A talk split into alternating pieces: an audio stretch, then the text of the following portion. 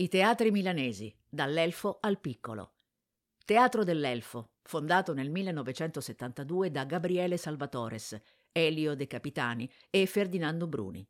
Ha scelto come palcoscenico dei suoi primi vent'anni i centri sociali e altri locali alternativi, prediligendo una messa in scena essenziale di testi inediti, che ha aperto la strada a nuove compagnie e nuovi registi, pronti a raccontare il nostro tempo con lucidità e spirito critico.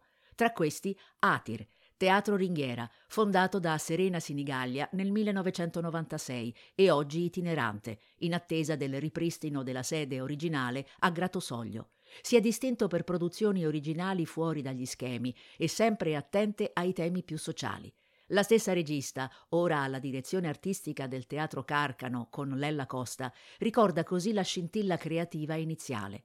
La nostra associazione teatrale indipendente per la ricerca è nata con lo scopo di raccontare storie e di usare il teatro come strumento di inclusione e di incidenza profonda nel reale e nella società. Vogliamo parlare dell'oggi con più persone possibili, condividendo un'esperienza intensa di incontro.